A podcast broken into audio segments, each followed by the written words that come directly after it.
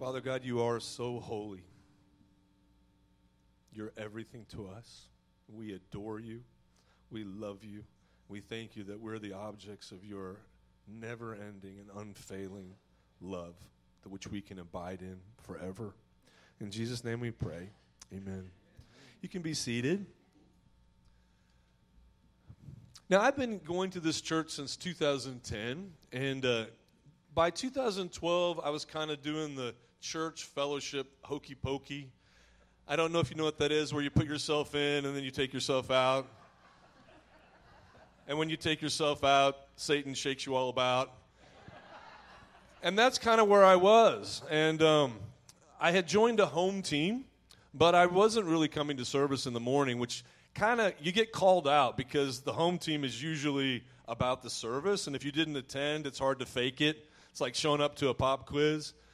But although I wasn't coming in the morning, I wasn't really worshiping regularly. That home team became a kind of family for me and a chance to begin to be part of the body of Christ.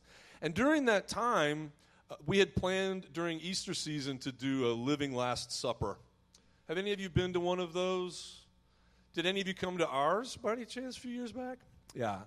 Um, at that time, I wasn't doing much in the church, but Terry called me and asked me to come in to be one of the apostles. And uh, she asked me to be John. I know. Um, John, I love John because John had such an intimate relationship with the Lord. John referred to himself as the one who Jesus loved. And you know, obviously, Jesus loves us all. His heart is big. He doesn't have favorites. But John recognized in his relationship with Jesus that I'm so loved by Jesus. And by going through the Living Last Supper, I, I spoke John's lines. I talked about how Jesus was my best friend, how I sat next to him at, at, at the table on the Last Supper, how I put my head on his shoulder, on his breast, and felt his heartbeat.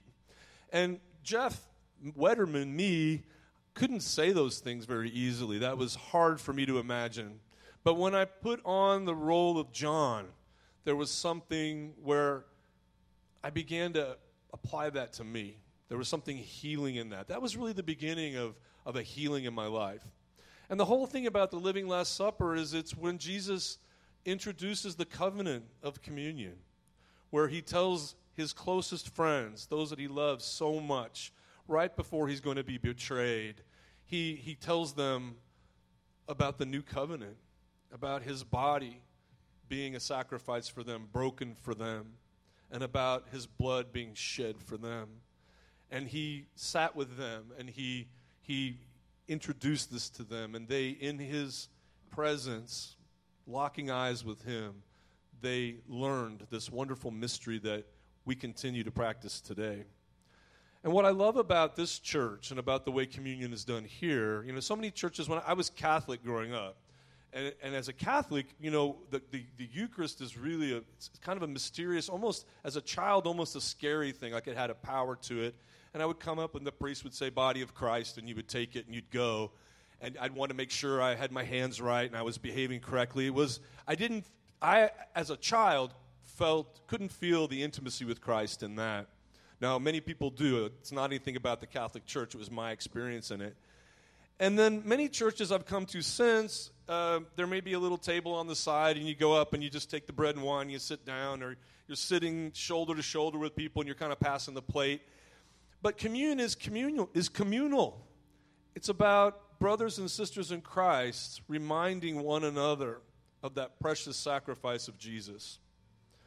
You know, it says in the Bible that when we take communion, whenever we take it, we proclaim the death of Jesus. And we proclaim that to one another. And there's something beautiful that when we come, we come down to take the elements, and a member of our body, one of my brothers or sisters, looks me in the eye and says, This is Jesus' body broken for you. This is Christ's blood shed for you.